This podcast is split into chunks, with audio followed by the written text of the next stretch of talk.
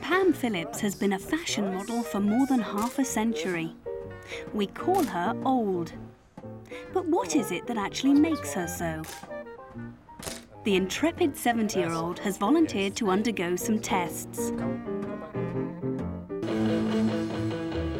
Emma Phillips, by contrast, is visibly young. Pam's 17 year old granddaughter has also agreed to do the tests. Her results will be compared to those of her granny to see what differences, if any, there are between them.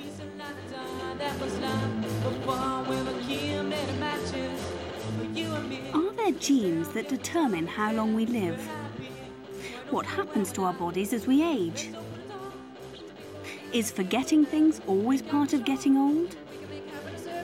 Pam and Emma's tests will help us to tackle some of the major challenges of aging research.